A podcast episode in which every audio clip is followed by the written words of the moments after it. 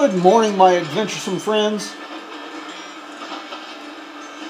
Say hello to you, friend. Oh, On your I'm Jim Hinckley, your host for another adventure in Jim Hinckley's America.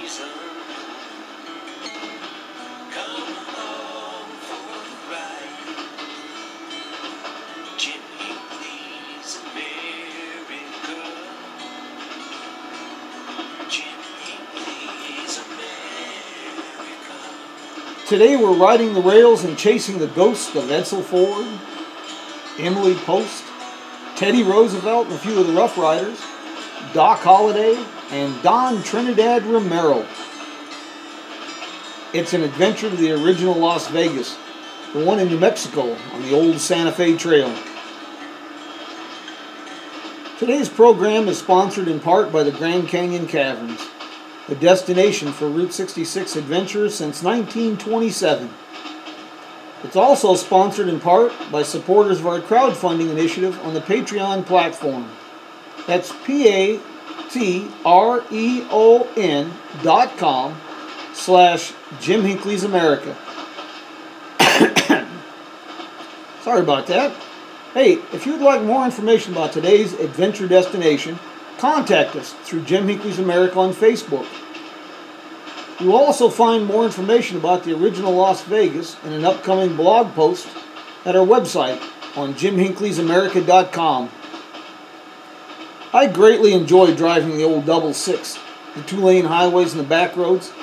Still, sometimes it's a refreshing break to simply sit back and let someone else do the driving. Riding the rails with Amtrak from Kingman to Las Vegas, a little great little day trip. It's more than just a different way to see the vast and colorful landscapes that embrace Route 66 in Arizona, New Mexico. It's also a bit of time travel, as this is the way many adventurers saw the wonders of the Southwest before the dawning of the great American road trip and the birth of iconic Route 66. To enjoy an Amtrak ah, odyssey, the traveler will need an adventuresome spirit. A well developed sense of humor will help. Our journey was set to begin just after midnight, but as is often the case, the train was late. So it was almost 1.30 in the morning before we boarded in Kingman. From conversations in the depot with fellow travelers to boarding the train, the whole experience has been sort of like attending a slumber party with strangers.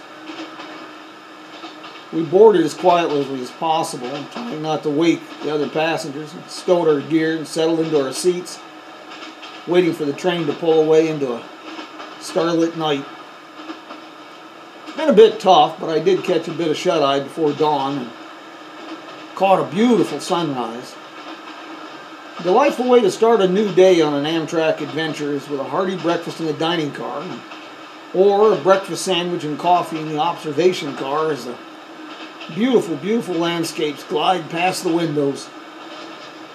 I do recommend, if you're traveling in the winter, a jacket or sweater for time spent in the observation car because it can be a bit chilly. Riding the rails is also a great way to set the mood for some exploration in our destination city of Las Vegas. It's in this historic and picturesque little village nestled on the Gallinas River that we find the ghost of Edsel Ford and Emily Post.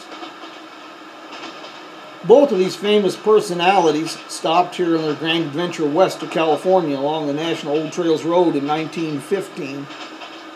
This is also where we find the ghost of legendary gunfighter Doc Holliday and Mike Gordon. Before leaving for Tombstone, Holliday operated a saloon in Las Vegas. It was in front of that saloon in 1879 that Gordon, a former Army scout, had the misfortune of incurring Holliday's drunken wrath. Las Vegas and the nearby ghost town of Romeroville were also the haunts of Don Trinidad Romero.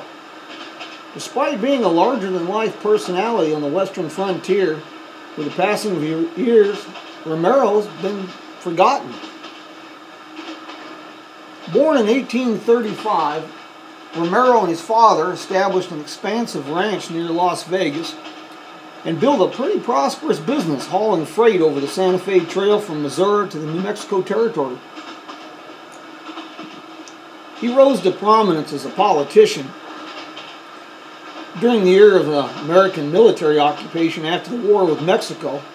General Kearny appointed Romero as the mayor of Santa Fe. Later, he was elected to the Territorial House of Representatives, and in 1869 and 1870, he was appointed to serve as the probate judge of San Miguel County. In 1876, he was elected the territory's representative to the U.S. Congress.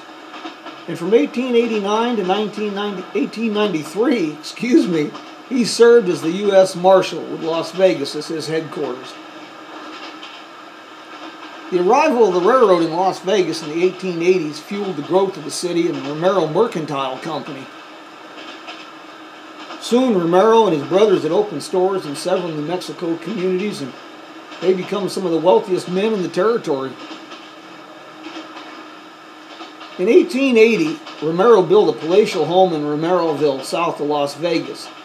That's where he hosted dignitaries and celebrities, including President Rutherford B. Hayes and General Tecumseh Sherman, the fella made famous during the American Civil War on his march to Atlanta. Now, just how wealthy was Romero? Well, legend has it that his mansion was built at a cost of $100,000. To provide a bit of perspective, consider this. The average wage for a blacksmith in 1880 was $2.50 per day. Romero died in Las Vegas in 1918. Our stock and trade at Jim Hinckley's America is telling people where to go. So if you plan to stay in Las Vegas, I suggest a night or two spent at the Plaza Hotel. This is a delightful little gym from the 19th century that faces the historic Plaza Square.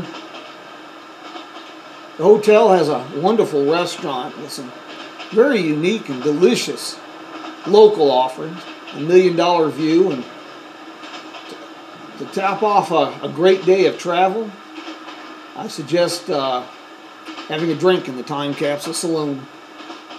As a bit of historic trivia, the street running in front of the hotel was the Santa Fe Trail. Hopefully, by the end of this year, I'll be able to add another recommendation. La Castaneda, the queen of Harvey House Railroad hotels, is about to reopen after more than a half century of neglect and abandonment. Built in 1899, this sprawling hotel hosted the first reunion of Teddy Roosevelt's Rough Riders. Alan Affeldt savior of the La Posada in Winslow, Arizona, has acquired the Plaza Hotel as well as the La Castaneda. With his now famous attention to detail and the restoration of historic properties, he's giving this grand old hotel a new lease on life and adventure is another reason to make Las Vegas a destination. Hey, well, it's time to wrap up this week's adventure, folks. I hope that you can join us next week for another episode of 10 Minutes with Jim as we venture west along Route 66 to Grand Canyon Caverns. As the song says, come along for the ride. With that said, I'd like to give a hearty thank you to the boys of the road crew for our theme song. If you want perfect tunes for a road trip, check out the road crew at roadcrew66.com. See you next week for another adventure in Jim Hinckley's America, mi amigos. Adios.